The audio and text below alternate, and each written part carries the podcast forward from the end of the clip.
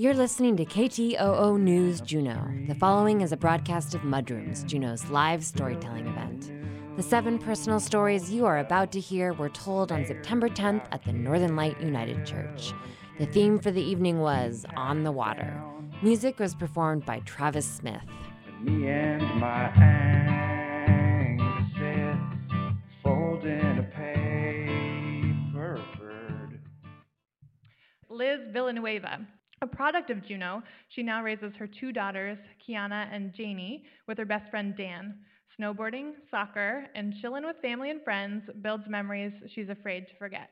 Teaching middle school language arts and social studies allows her to be forever young.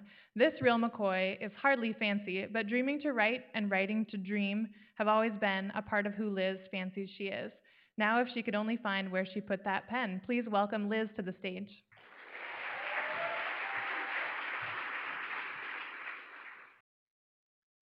start off, I'd like to say choosing which night I would tell the story at was not difficult for me. Because when I turned 40, I said, I am going to perform before I am 41. That happens on Saturday. Knowing what I would say for this theme took a lot more thought. And figuring I've grown up in Juneau, you would think I'd have a whole lot to say about on the water. Really, what it comes down to, I would rather be on the water than in the water. I dislike the rain. I detest wet socks. But for the most part, I have never understood that tranquility, the complete calm, the image of the baby on the Nirvana cover it doesn't work for me because when I was six, I just about drowned and I remember swallowing water. I remember tasting water, breathing it, and thinking, this should not be happening. Why is that man in the chair still? Does he see me? And then all of a sudden, where did he go? And he's lifting me up by my swimsuit. All I could think as this lifeguard was saving me is, why didn't you save me earlier? so Again, as I contemplated the theme, it was odd to find myself in Fairbanks with my on the water story.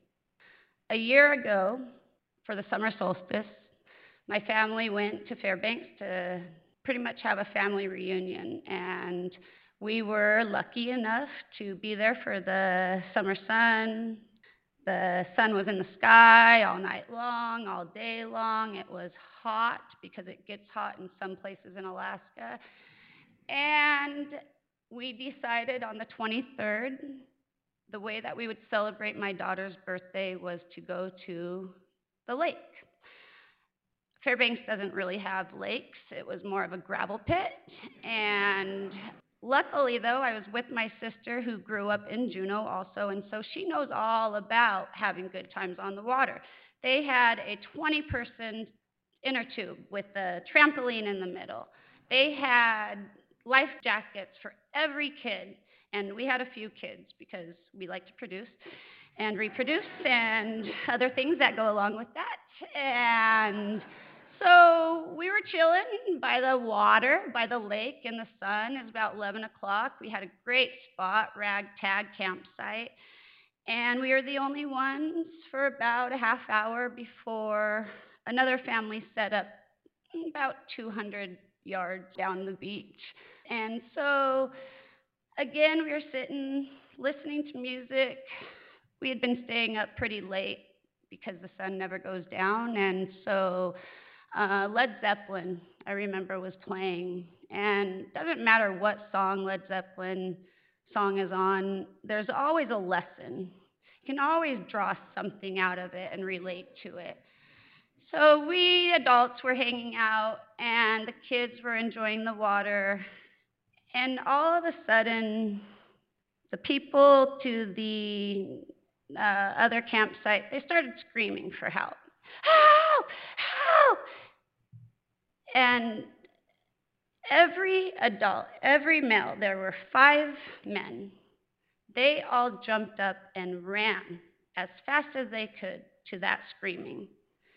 My sister, Catherine, who is older than me, she used to be able to do the butterfly as a senior. She also ran out as fast as she could.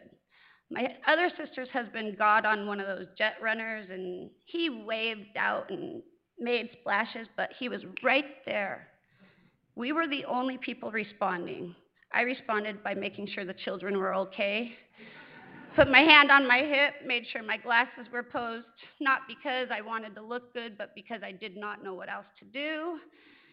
And as we watched, as they responded, we went through every emotion there was to go through. We had started feeling lucky. We had started feeling hot and tired, but knowing we were going to have a good day. And in a second, everything changed. They dove, they looked, a man died. We came back, and the adults did not know what to do. We were angry, we were scared, we were helpless. And so we had a birthday party. And I thought, how fitting is this that we are celebrating Kayana's birthday? She was born in the water. She was that nirvana baby. Just like the day that I gave birth to her, we didn't know what to do. We didn't know what to expect. We weren't in control. But every single person acted and did what they could. And then we kept the children safe. What I take from that day is I would always rather be on the water than in the water.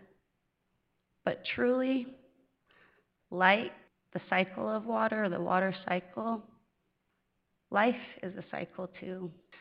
And when I look out at the water, really what I think is no regrets. There are no regrets, and there are no regrets.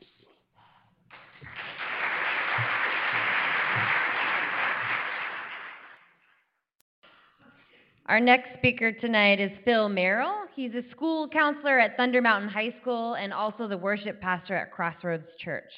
His first exposure to Juneau was driving tour buses through the summer while in college at Western Washington University. He also had the opportunity to work this summer commercial fishing in Bristol Bay. He's looking forward to sharing with you and hopes to see you sometime at the Rock Dump, Island Pub, Waffle Company, or Crossroads. Please welcome to the stage Phil Merrill.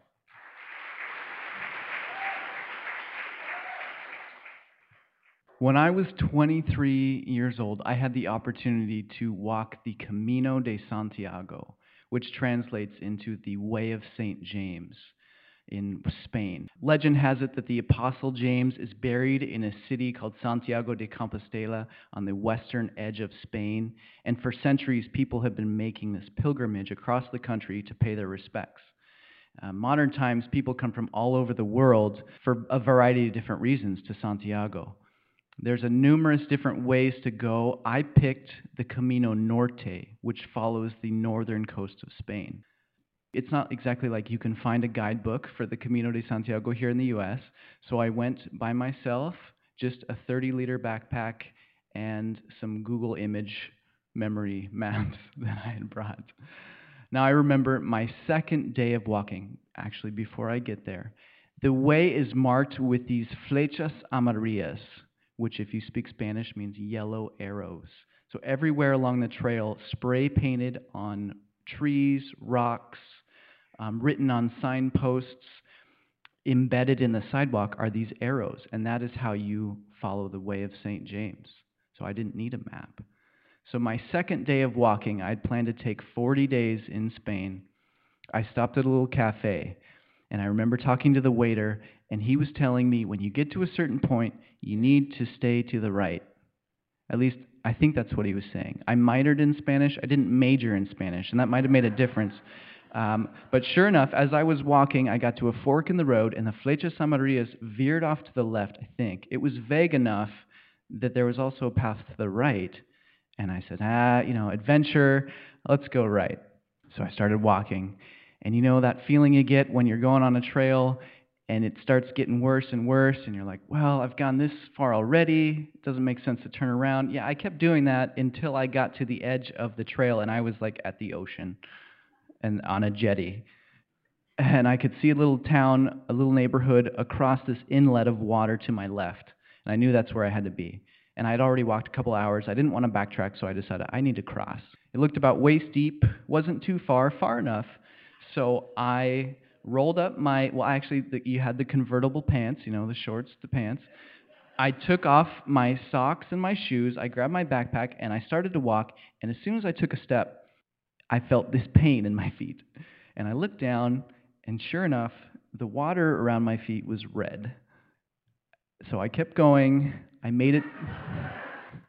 I made it to the other side and I found a park bench, thankfully, really close to the other edge of the water. I sat down and I examined the damage. Sure enough, slices and cuts all the way up and down my feet on my second day. I, I saw a woman passing by. I said, Donde está el Camino de Santiago? Where's the Camino de Santiago? She looks at me. She said, I don't know what you're talking about. so here I am. I'm sitting on this park bench. I am alone. I have no map. I have no guide. I've ruined my only mode of transportation and it was only day two of 40. And I'm frustrated. I'm mad at God. I'm mad at myself. I'm mad at the world. What am I going to do? I don't know where the Flecha Amarillas are. I'm lost. But what do you do? You just, you have to keep going. There was no one in that moment that was going to bail me out. So I put my socks on, put my shoes on. I started walking. Made it through the neighborhood, made it onto the highway. Just kept walking and walking each step hurting more and more than the last. Made it onto the highway, and the highway started to crest this hill. And up in the edge, I saw a sign, a little flicker of hope. You know what I saw? I saw Flecha Amarilla. And I was like, okay, okay, I, I, I can do this. I kept walking to the top of the hill, and as soon as I crested it, I could see the unmistakable beach of Laredo, which is a resort city in northern Spain. It's a five kilometer long peninsula beach and I knew that's where I would needed to stay that night. So I made it down there. I found the special hostel that only pilgrims walking the Camino can stay at. It's called an albergue. And it was actually the site of an old monastery or a monja where nuns lived. I get shown to a room, and there are two queen size beds, and there's a gentleman there already, this middle aged, balding Spaniard and here I am. I'm just thankful to be alive, thankful to be in this room. I made it. And a few short words later, this complete stranger takes me to an internet cafe so I can email my friends and family. He buys me a steak dinner and he proceeds to take a first aid kit and wraps my feet. I'd never met this man before. But at the time, it was a special event. It was just so humbling that this Spanish native stranger to me would care enough about me to take care of my feet and wrap them. And I knew at that point, okay, I can do this. I knew at that point I could go on. That night, my feet were, were patched up, and I was going to walk with this guy. I had a walking partner for the rest of my journey. And that night, we fell asleep to the sound of nuns singing in this monastery. And I, like I said, I just knew that I was going to be okay on my Camino de Santiago on the water. Thank you.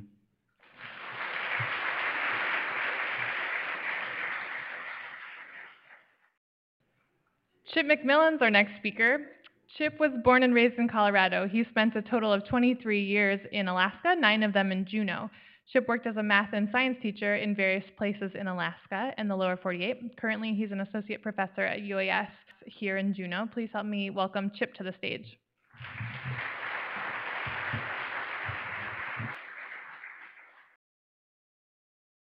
So, the title of my story is Chip Saves the Day. uh, for you to appreciate my story, you need to understand the depth of my fear of big, raging, roaring rivers. And so the Mississippi doesn't qualify, but uh, our own uh, Mendenhall River during uh, jökulhlaup, yeah, that scares the bejesus out of me and, and always has, that type of water.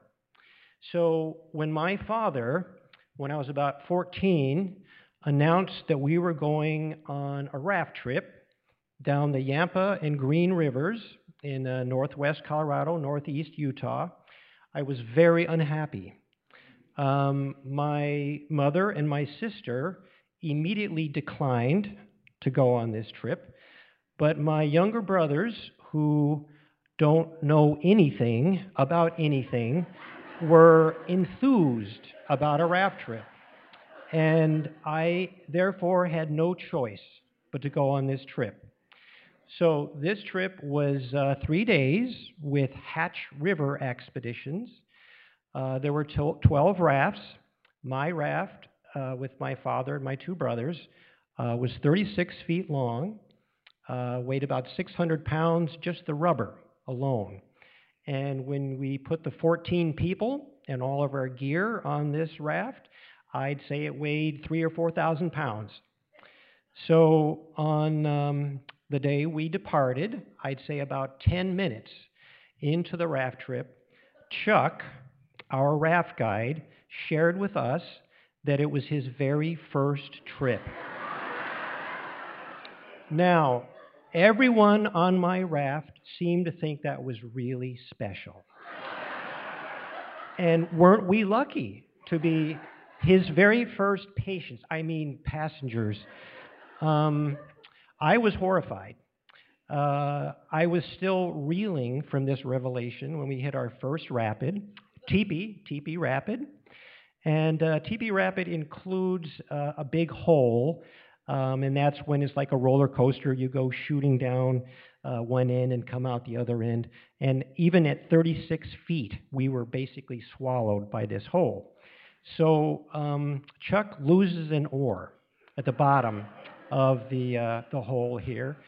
He, uh, he, he quickly recovered a spare oar and put it on, and he rowed a few strokes. But then he decided he should stop a raft behind us to get another spare because we were the only raft of the 12 that had only one spare. Everybody else had two, and now we had none. So he rowed to shore and he jumped off the raft onto shore. I believe his intent was to lasso something and, uh, you know, flag down a raft behind us for another oar. Uh, it was a noble gesture, but um, the problem was the, the bank was very steep and uh, consisted entirely of gigantic boulders. So um, it was impossible, really. Uh, again, his effort was heroic. He was being dragged across boulders, bleeding fingers, and so on. But uh, he let go. I mean, what are you going to do? So he let go. And um, so we took off without him. Hey, I only got seven minutes, okay? Um, and I'm down to four.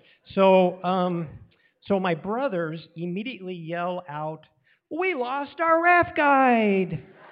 You know, like we had just scored a touchdown or something. So obviously, I didn't share their enthusiasm for that situation. Um, and I, like 10 seconds after losing Chuck, we all see this tree, this huge tree, directly in front of us about 60 yards downstream. It's perfectly horizontal, and it's exactly high enough to skim the top of the raft, but it's not high enough to skim heads or anything else that might be above the raft. So my dad is right behind me, and he's sitting on the upturned part at the very stern of the raft, you know? And he goes, Get down, get down, everyone. It's really obvious, but thanks, Dad, for uh, alerting us to this danger. So we all jump down into the bottom of the raft, and I remember this trunk like screeching across the rubber of the raft right over my head. I turn around and see the trunk hit my father square in the chest, and it sweeps him right off the raft. And my brothers are like, We lost our dad. like, sweet, we, now we got a home run. And so the, the thing is, I didn't really care so much about my dad, but it was the raft guide. I still had a problem with not having a raft guide on this raft. So I, I look back and I see my dad, and he's about 20 feet out over this, the river, and he's holding on to the tree like this. And he's got this most memorable expression on his face. I'll never, ever forget that because uh, he was, of course, the one who alerted us to the danger of the tree, and he was the, the only one who did not get down into the raft. So at this point, uh, Don and Parker, the two remaining adult males on the trip, jump up onto the platform to save the women and children. And uh, they start flailing at the water, like totally ineffectually, you know, making no direction, nothing. Uh, and they do that for about 40 seconds, and then Parker jumps off the platform, comes to the back of the raft where I am, grabs a line, and does his beautiful swan dive off the back of the raft. The, the problem is that he gets his left foot caught in one of the lines that goes around the raft, and he ends up with his head and torso dragging in the water behind the raft. Now, his wife, I can't remember her name, goes, Parker, Parker, he's drowning he probably was. But anyway, so he's he's drowning, and um, so I'm I'm the closest person to him. So I reach over and I grab the only thing I can get a grip on, which are his swim trunks, and I I gave a really big tug, you know, to pull him in, but I was I was not successful pulling him in. I was successful, however, in pulling his swim trunks up to his calves, and I believe I, am convinced actually that that's what saved him. I think, I think the combination of drowning and uh, the public embarrassment, you know, uh, gave him the strength of 10 men plus two. So he, he pulls himself in and he collapses in the bottom of the raft. He can't even pull his swim trunks up. And then the most dreaded sound I had ever heard it started in low and it started to grow. Chip, Chip, it's up to you. You have to save us. And I was in a complete hysteria. Um, I jumped off the raft, I landed in the water, and I ended up on shore, like at about two feet of water. And um, my first thought was, I'm saved. I'm going to live. Uh, my second thought was, well, what about these guys? And my third thought was, well, screw them. They should have known better. This was ridiculous. This whole idea is insane of going down a roaring, rushing, deadly river. But then my next thought was, well, what if one of them lives and they they survive and they tell the tale of how you didn't do anything to save them? And so I took this rope and I wrapped it around this completely dead bush that wouldn't hold anything. But miracle of miracles, the raft stopped right there. And everyone in the raft began leaping like they were on some giant um, trampoline or something, and they were yelling, Chip, you saved us! You saved us! Even my brothers were yelling this. And uh, you many of you have probably already guessed what happened. Uh, we hit an eddy. You know what an eddy is, right? And, and the raft would have stopped right there, even if I had been just laying in the bottom of the raft, weeping the entire time, would have stopped. And so I guess this is like, uh, this is a catharsis for me because this is the first time I have confessed publicly that I had nothing to do with saving that raft. And I feel so much better. Thank you.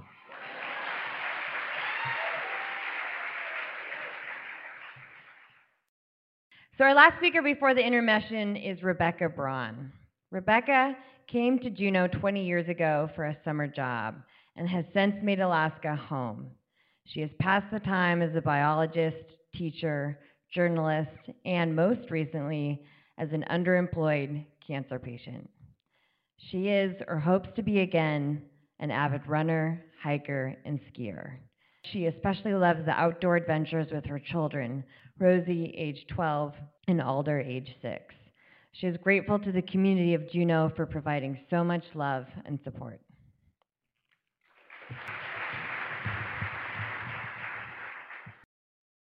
So I was thinking about actually telling a story about the time I drove someone's yacht into an iceberg. But instead, I was going to tell you a story that starts last June 2013. Remember when we had summer? So it was hot enough that I was lying in bed in a tank top one night. It was so unheard of, but I think it saved my life. Because I flung my arm like this and found a lump. And I was like, oh, that's weird. Eh, I suppose I should have a doctor check it out, thinking nothing. In fact, it was a knot of cancerous lymph nodes and uh, the harbinger of stage three breast cancer. Needless to say, my life quickly turned upside down, and with the help of a bunch of friends, since I really was feeling totally overwhelmed, I executed a quick move to the Seattle area for treatment. So we moved to Bainbridge Island, which actually turns out to be less of an island than Juneau. You can drive off this island to the north onto the Olympic Peninsula, or from the south, you can take a 35 minute ferry ride to the heart of downtown Seattle every 50 minutes between 4:45 a.m. and like 1:10 a.m. So I was like, "Pshaw, you guys, this is no island." That said, my treatment began with chemotherapy. Uh, my typical chemo day began on the second floor of my cancer institute, and after the inevitable and to my mind just completely unforgivable and inexplicably long wait, I'd be called back and a nurse would access my port. That's short for portacath, this sort of like a titanium button that they placed under the skin right here. The outside was kind of like a rubber pin cushion, and on the inside was attached to a catheter that would access my superior vena cava for maximum efficiency of delivery of the poison throughout my body.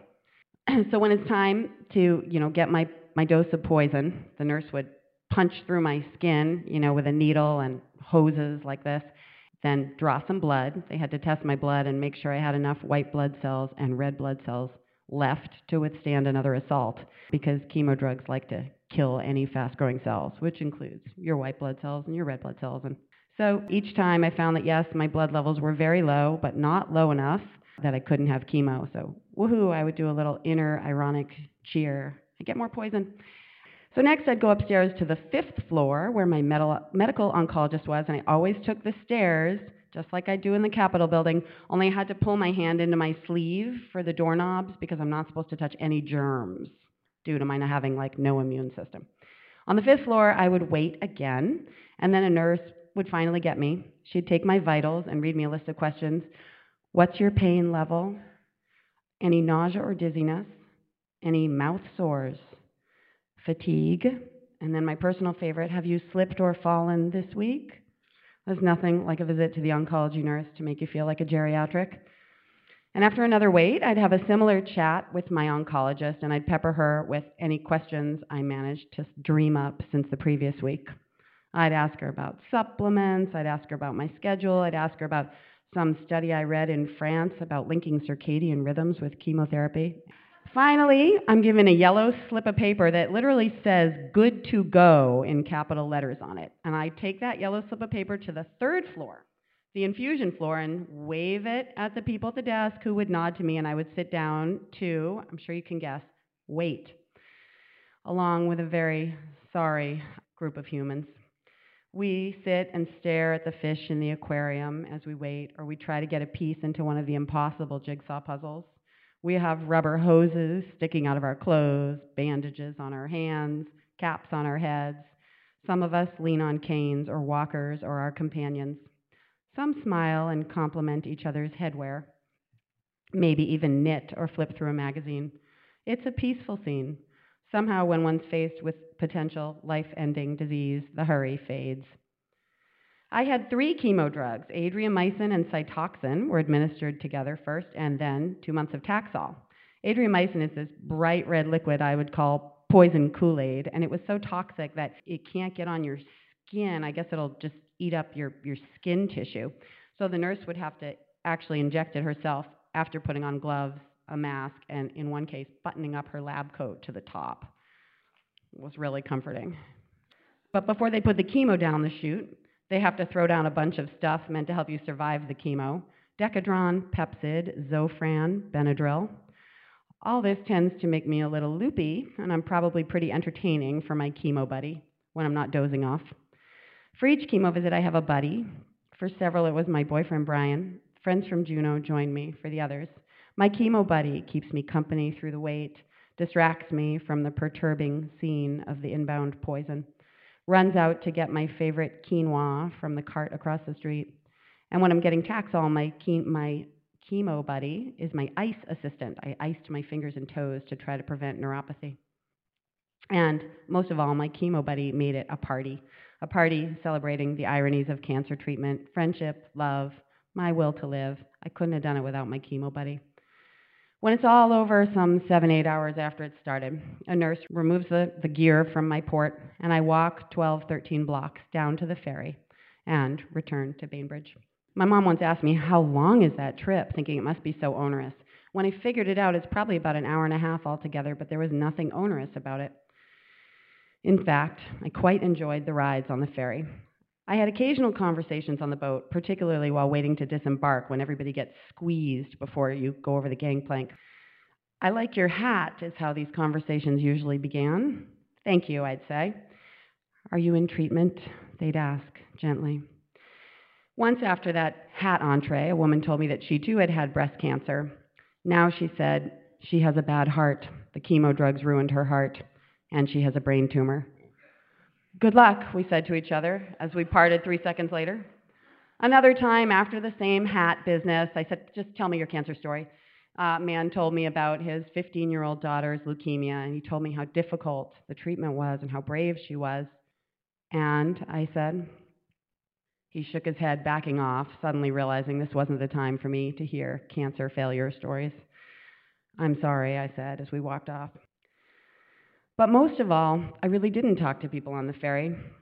And I really liked how the ferry brought people together in this kind of peaceful way, not like in a car where you're in your own cell, locked in unspoken combat with everybody in their own cells.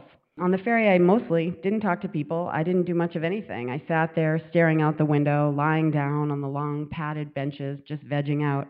I never even saw an orca. They're supposed to be all over Puget Sound. But these ferry rides were vital to my treatment. I guess it's kind of like sleep. It feels like nothing's happening, but apparently that's when our brain does all the work. The ferry was my portal between worlds. In the morning, I was a mom waving to my son as he boarded the school bus for kindergarten. Crossing the water, I entered a sick zone. I became a cancer patient. And on the return journey, I was cleansed of sickness, returned to an island of healing. On the water crossing over, I found the peace and serenity I needed to redefine myself as whole, healthy, human, healing. Thinking back, I realize we all need these empty spaces in our lives the rest that makes the music's rhythm, the aloneness that makes connection possible, the ebb that makes the flow. So I'm thankful for lots of things, among them the Washington State Ferry. Thank you.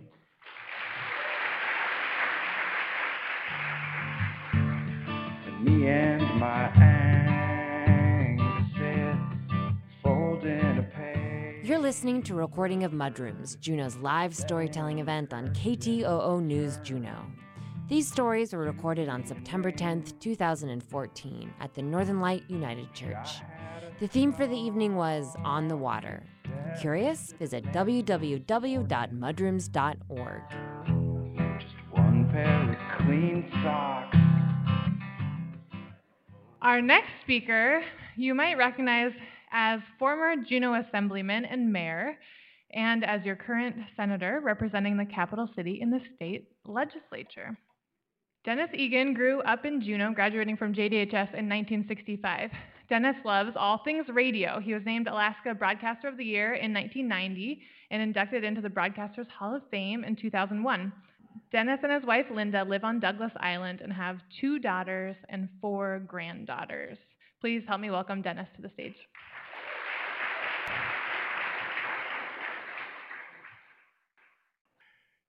Uh, when I was in high school, I had a recording studio in a place I used to live, and I recorded what's called the Ice Block delegation. And that was before internet, and I would record them and send their tapes to KNOM and radio station KDLG and Dillingham and other public stations that were just coming on the air at that time. And I became friends with a representative from Dillingham called Joe McGill.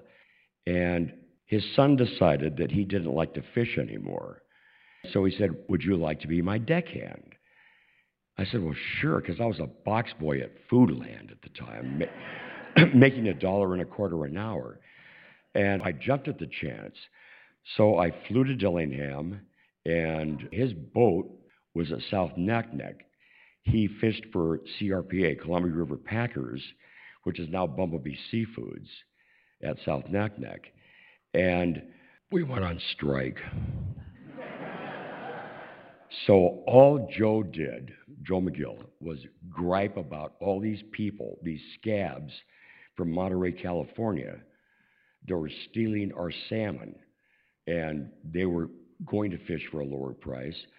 Well, a few of the Alaskans uh, knew how to use an anchor and drive it across gill nets. So anyway, we spent a lot of time uh, going to Egegik and Levelock and went up uh, close to Lake Iliamna and just goofing off because we didn't have anything to do because we were on strike.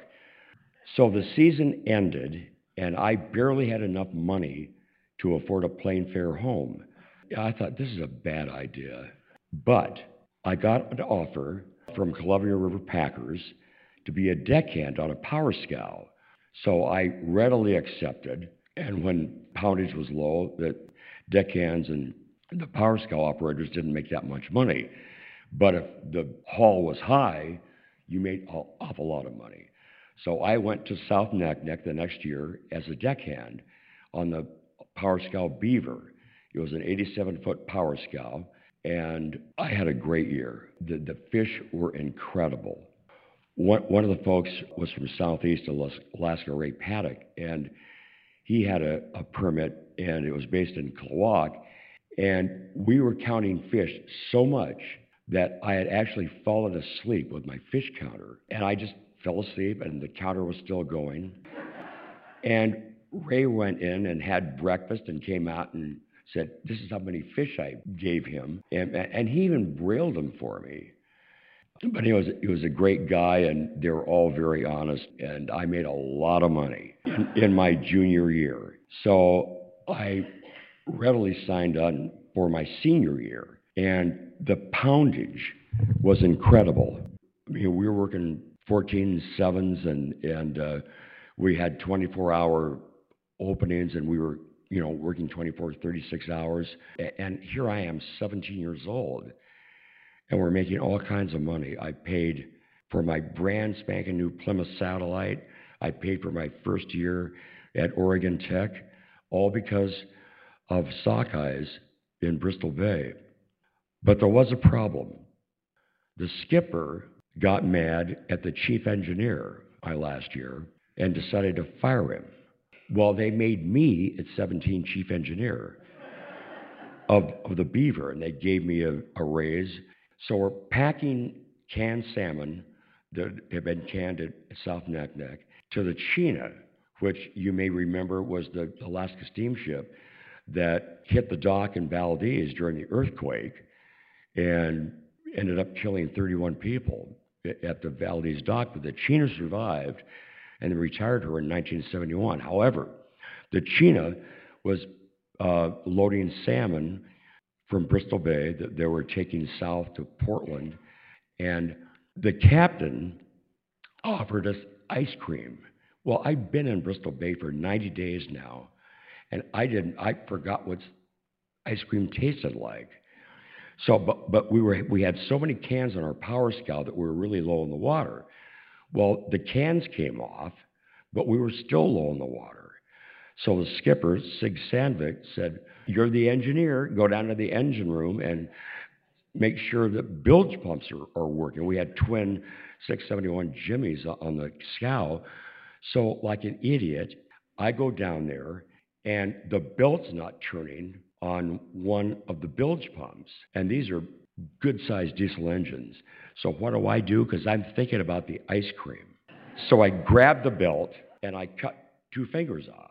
I cut my ring finger on my right hand and my middle finger on my right hand, and they medevaced me to Anchorage. Well, there were no nurses at South Naknek, so what did they do? They wrapped me in gauze. They put the, my fingers on ice and medevac me to Anchorage. And how did they do for pain reliever? Vodka.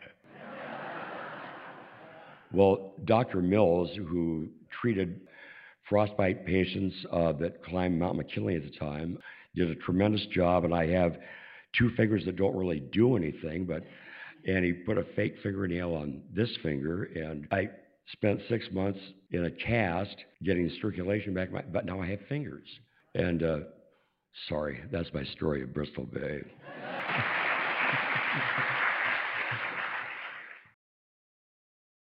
Now we have Michael Patterson. Michael Patterson was born and raised in Juneau. He has created both a national TV and a radio commercial with the Center for Disease Control to bring awareness to COPD, or chronic obstructive pulmonary disease.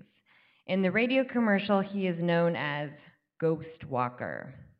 He is Tlingit Raven Coho from Ye Hit Whale House, and his native name is Heen Ya, which means packs water to the people. Please welcome Michael.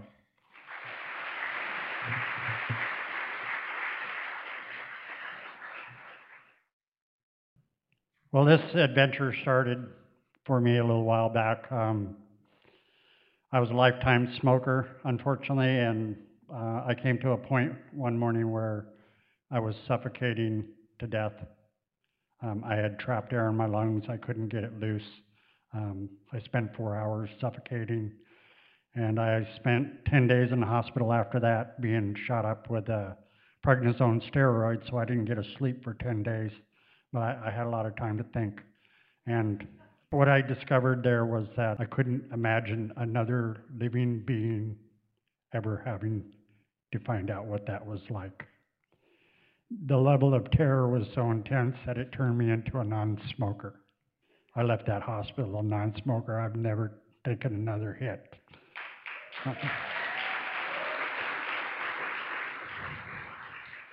But you know, uh, the doctor was telling me that uh, if I was one of the lucky few, I might have five years left to live.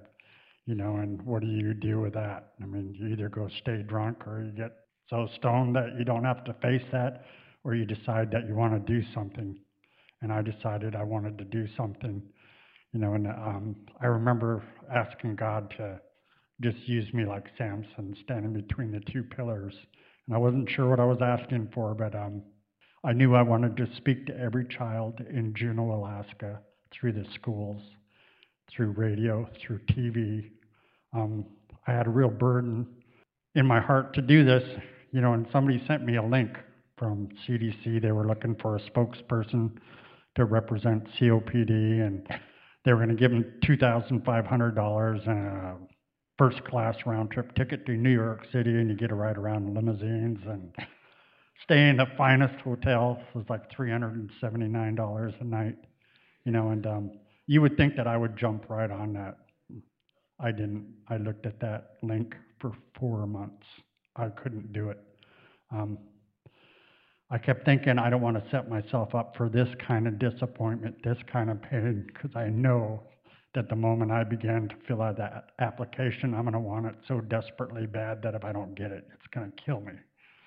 And um, I hear this still small voice. You know, some people might call it intuition. I choose to call it the voice of God speaking to me. And um, after four months of not filling out this application, I heard him speak real cl- clearly to me, and he said, You just need to fill this out. And so, just for the sake of peace of mind, I filled it out and said, There, it's done. And the next thing, they're firing questions and I'm on my way to New York City to make this nationwide commercial. They ran a whole entire city block, you know, which was unreal. And um, they got 71 people hovering over me from makeup to food to wardrobe to everything you can imagine, you know. And, and the whole time they were asking me, um, Are you okay? Um, we could take a break. And I just said, No, we need to get through this. You know, and as, as a result, I don't know if many of you have seen the commercial, it punches really hard. You can feel it. Um, it just, first time I saw it, I cried for five minutes with that uncontrollably sitting in a, a X-ray room down in University of Washington Medical Center with the room packed full of people staring at me. And um, when I looked up, they were all looking at me like, dude, what's happening? Well, little did I know that, you know, I was down there doing the most powerful thing that I was ever going to do in my life. And um, little did I know that I was about to meet the most powerful storm ever to hit New York City in my lifetime. You know, and um, I remember getting in the hotel and, and I saw three signs across the street, and I thought, why do they got three posts with three signs? Why don't they put one post and put three signs on that post? You know, it didn't make sense to me. I, I, I don't, I'm not too sure why I focused on that. And the other thing was, I saw them. Uh, you know, there was grates where the um, subways are, and all the air comes up out of there. And they were taking plyboards and they were bolting them down and covering all of those. And I was like, wow, wonder what that's about. And I found out that there was a storm called Hurricane Sandy coming in. Um, I paid attention to it and I thought, wow, I've been in winds of 110 miles an hour. That can't be anything, you know. And um, it got downgraded to a category five or category one. And so I went down to the waterfront and I was taking pictures of the tidal surge. And um, when I left the hotel, I didn't know that it had collided with a cold front and it turned into a category five monster. And it was rushing in on me faster. And I was on the waterfront and I had been down there earlier that day. The tide was kind of overcoming things. While I went down, I noticed that it was much lower, and I kind of thought, wow, is that kind of like a tidal wave? The water goes out before it comes in, and I didn't really know. But uh, I hear the still small voice again. He says, go back to your hotel room. And I didn't want to do it because I wanted to go just a little further down and get pictures of the helicopter pad. And that's I remember saying that I want to go get these pictures. And at, when I said that, every hair on my body stood on end. It was a unnatural feeling, and so I decided I better go back to my hotel room. So I, I get back there and I'm talking to the gals at the desk about my little adventure down there, and I hear the four bellhops yell, "Here it is!" And it takes four of them to push one door shut, and the manager locks it, and they push the other door shut and lock it. And and I'm thinking, well, I don't want to ride out this hurricane in here. I want to go across the street. So I told the manager I wanted to go across the street, and he said, I'm sorry, sir, I cannot let you out. And I said, Are you telling me I'm a prisoner? And he said, No, sir, but if I let you out, I don't think I can let you back in. And I heard that still small voice again. He said, Go up to your room and look out the window. And I'm like, Okay, but if it doesn't look that bad, then I'm going across the street. They can't stop me. And I get up and I look out my window, and here's those three weird signs across the street. And I see them, and they're bending this way and this way, and they're turning forwards and backwards, and they're doing it so fast that the posts look like they're made of rubber. And all three signs are doing a different dance. And I remember looking at that and thinking, that's not possible. That's just not possible. And I understood visually that I was about to step into a 90 mile an hour blender and there's no way that I could have survived that. Um, what I learned is that although he speaks in a still small voice, there is no sound that can drown him out. And there is no amount of confusion that can take away from the clarity of what he's telling you. And I feel safe that I'm walking in his hands, and, and, and I feel honored to be able to not only speak to Juneau and the youth, young and old alike, but he's allowed me to speak to an entire nation. And I'm eternally grateful for that. Thanks.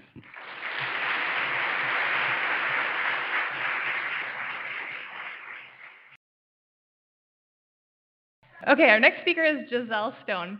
One year ago today, Giselle was sailing across the Alaska Canada border. It was cruising heaven, but not all of her sailing journey from Juneau to Mexico was quite as serene. foul weather off the coast of California would stall the little 34 foot boat for days out at sea. Here to spin a yarn for you is a slightly salty sailor who always wears her life jacket but rarely shoes, Giselle Stone.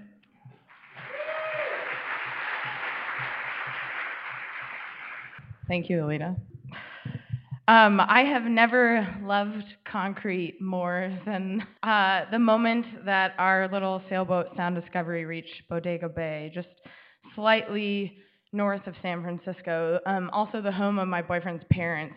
And um, our little boat slid into the slip at about 11 p.m. at night in dense fog after uh, Cliff, my boyfriend, and our friend Dave had spent about four days out at sea, stuck right off Cape Mendocino in 35 to 45 knot winds, um, dragging chains, ropes, sticking out a very, very tiny little sliver of sail to guide us and having our wind vane direct us downwind um, for about 48 hours and staying in one relative spot.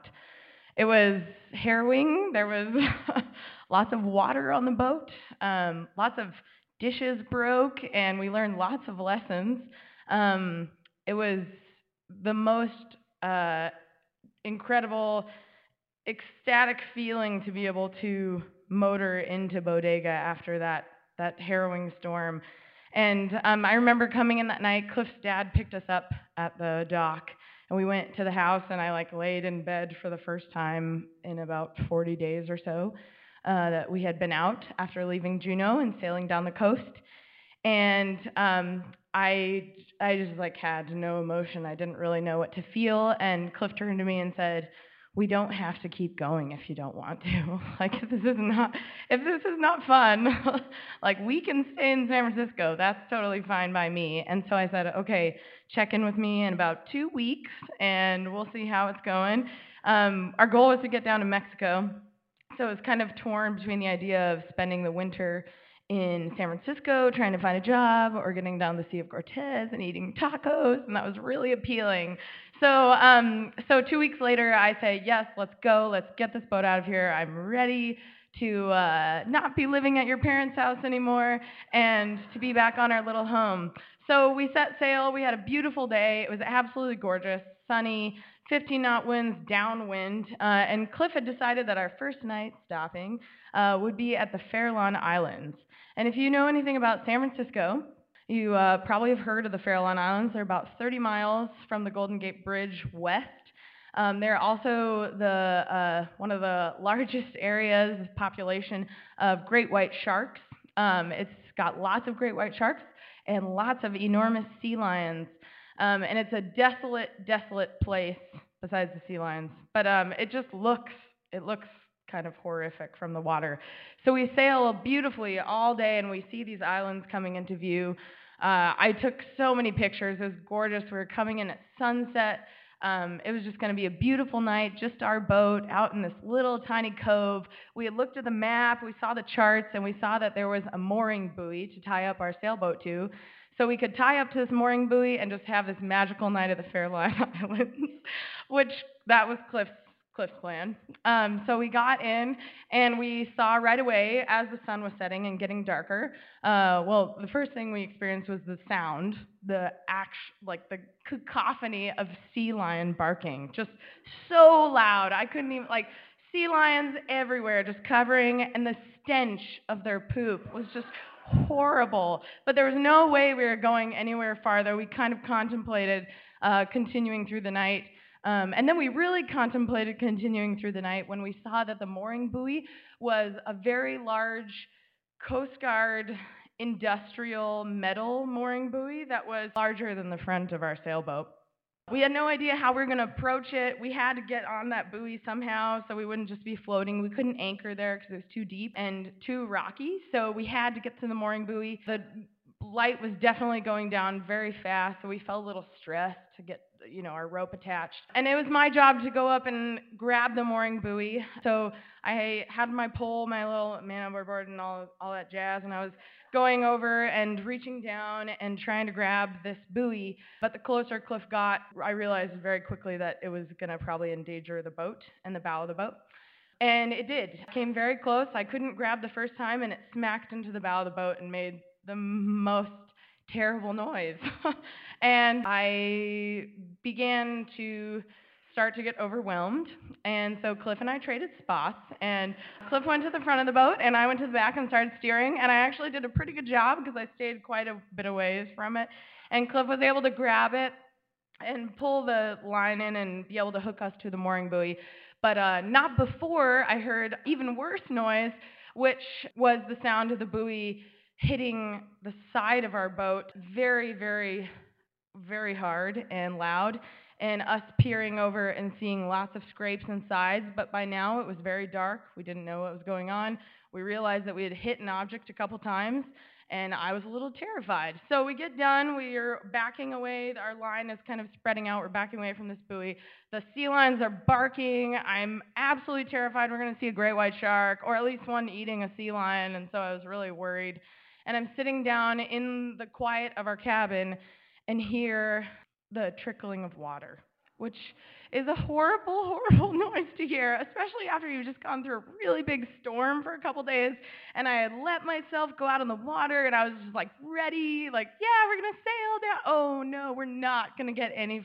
Like, the vision in my head was us grabbing all of our things and getting onto our little life raft and rowing to shore and having to somehow sleep with all of these sea lions on shore with all of our things, like all my belongings, which wasn't very much, but that was what I, I immediately imagined that when I heard that water. And then the next step was Cliff and I listening and listening to where it came from. So we tore apart the boat, top to bottom, absolutely tore the whole thing trying to find the water, and we couldn't find the source. And then we actually still heard it, and it was getting louder, and we still couldn't find the source, just looking at every every crevice of the boat. And then we looked into the bilge and realized that we were okay because the water wasn't rising.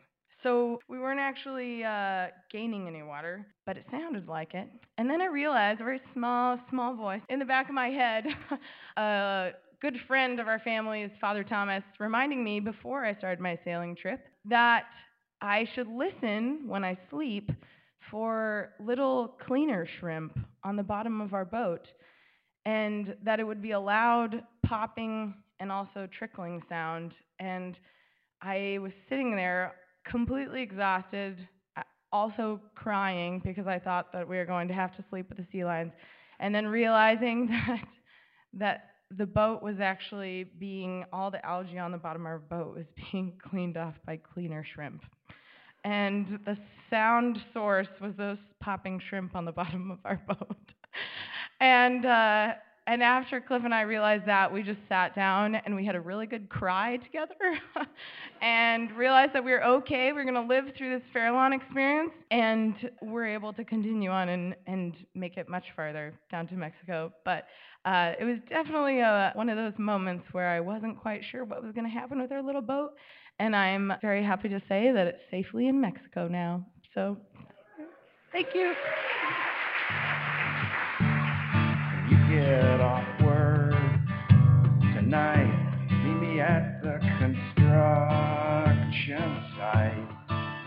This is KTOO News Juneau 104.3 FM. The stories you just heard were recorded on September 10th, 2014. The theme for the evening was On the Water. Visit mudrooms.org to tell your story. Audio production by Rich Moniak. We hope you get